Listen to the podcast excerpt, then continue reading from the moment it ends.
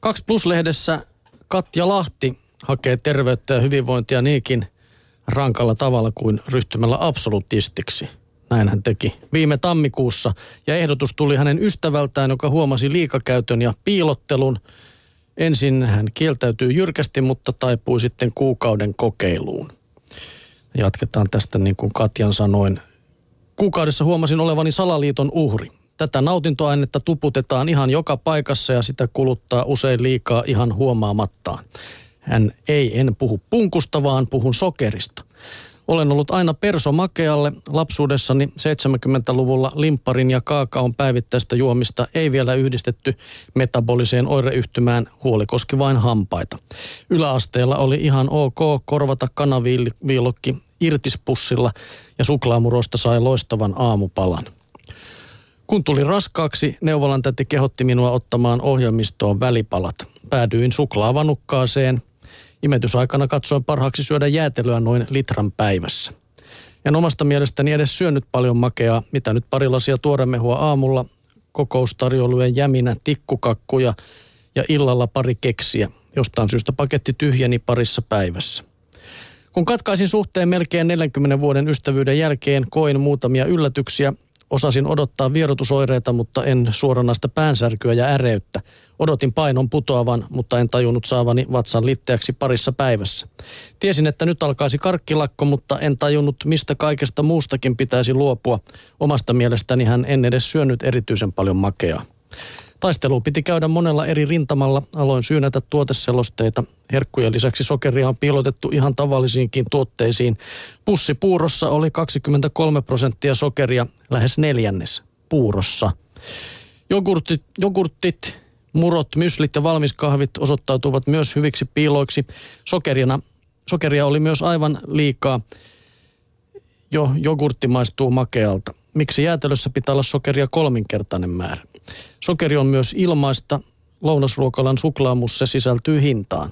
Hotellihuoneen tyynillä on karkki. Lasillinen vettä maksaa kahvilassa kaksi euroa, mutta teekuppiin saa plompsauttaa kolme sokeripalaa.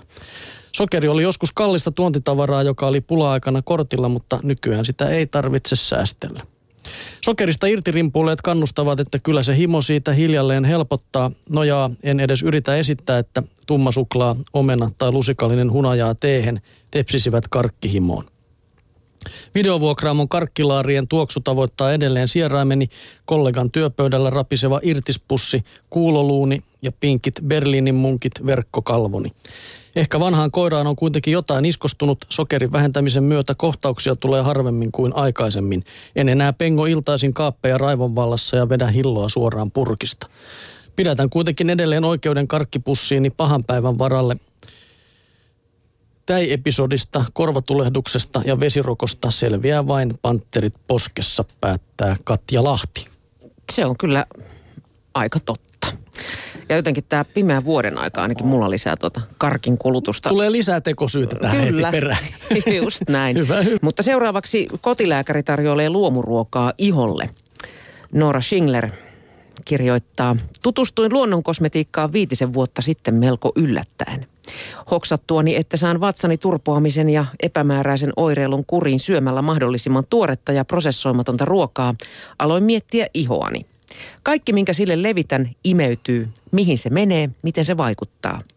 Iho on ihmisen suurin elin, kun kerran voin parhaiten ravitsemalla kehoani sisäisesti tuoreella ja terveellisellä aidolla ruualla. Miksi pintakerrokseni tarvitsisi synteettistä ravintoa? Sitähän tavanomainen kosmetiikka isoksi osaksi on. Kosmetiikan raaka-aineet ovat useimmille hebreaa ja tuoteselostet palvelevat lähinnä teollisuutta. Harva tietää sivelemänsä iholleen mineraaliöljyä, silikoonia tai parabeeneja, mitä ne edes ovat. Ikuista nuoruutta palvovaa kohderyhmää on helppo viilata linssiin, kun kukaan ei tajua kosmetiikan raaka-aineista, saatikka ihon toiminta, toimintamekanismeista juuri mitään. Melkoisen hedelmällistä maaperää kaupanteolle. Ruokakaupassa oivallamme kyllä, ettei 0,7 prosenttia avokadoa sisältävä vihreä lisäainelima ole aitoa guacamolea, mutta kosmetiikkaosastolla menemme halpaan jatkuvasti. Ja mikä pahinta, mitä kalliimpi hinta, sen uskottavamman oloinen tuote. Jos naiset osaisivat lukea kosmetiikan inkilistaa, kuten elintarvikkeiden tuoteselosteita, aiheuttaisimme kosmetiikkamarkkinoiden rakenteen muuttumisen.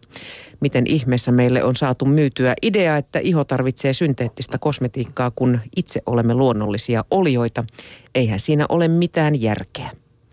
Viitisen vuotta sitten halusin kokeilla, voiko moderni nainen käyttää luonnonkosmetiikkaa tavanomaisen korvikkeena. Vaihdoin puteleita luonnollisiin yksi kerrallaan ja hämmästyin, miksei kukaan ollut kertonut minulle näistä mahtavista tuotteista aikaisemmin. Törmäsin kuitenkin myös ongelmiin. Luonnonkosmetiikan meikkivoiteiden sävyvaihtoehdot olivat kaikki punertavia, vaikka ihoni on oliivi, ripsivärit tuntuivat lähinnä vitsiltä. Dödöt eivät tehonneet ja hiusväri suositeltiin keittämään nokkosten seassa – Sinnittelin kuitenkin vaikeuksien yli ja aloin oivaltaa, että hyviä ja huonoja vaihtoehtoja on luonnonkosmetiikan puolella, aivan kuten tavanomaisellakin. Ei kaikki toimi kaikille. Ihosi tarvitsee luonnollista ruokaa, eivätkä hiuksesi kaipaa kohottajia, muotovahtoja ja lakkaa, ellet lätistä niitä ensin silikoonilla. Mitä jos aloitettaisiin kosmetiikka-vallankumous?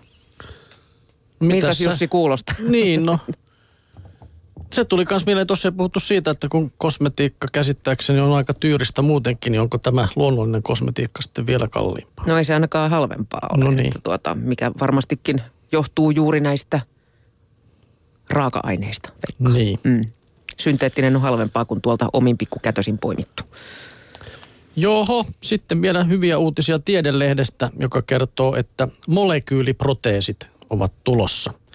Menetetty raajan virkaahan ovat iät ja ajat toimittaneet tekokädet ja jalat. Nyt tutkijat keksivät soveltaa samaa ajatusta pikkuruisiin osasiin elimistön uumenissa. Molekyyliproteesilla voi korvata puuttuvan rakenteen solusta ja saada sen toimimaan taas kunnolla. Migreeniä, epilepsiaa ja kystistä fibroosia sairastavilla potilailla solujen ionikanavat ovat tukossa.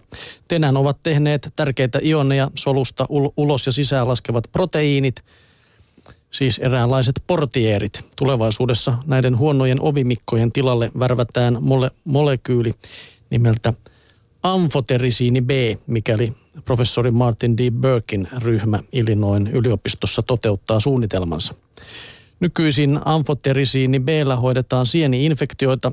Molekyyliproteesina sen tehtävä olisi matkia solukalvon proteiinia ja avata jumittuneet ionikanavat uudelleen – Burke esitteli uutta proteesilääketiedettä Yhdysvaltain kemian seuran kokouksessa syyskuussa.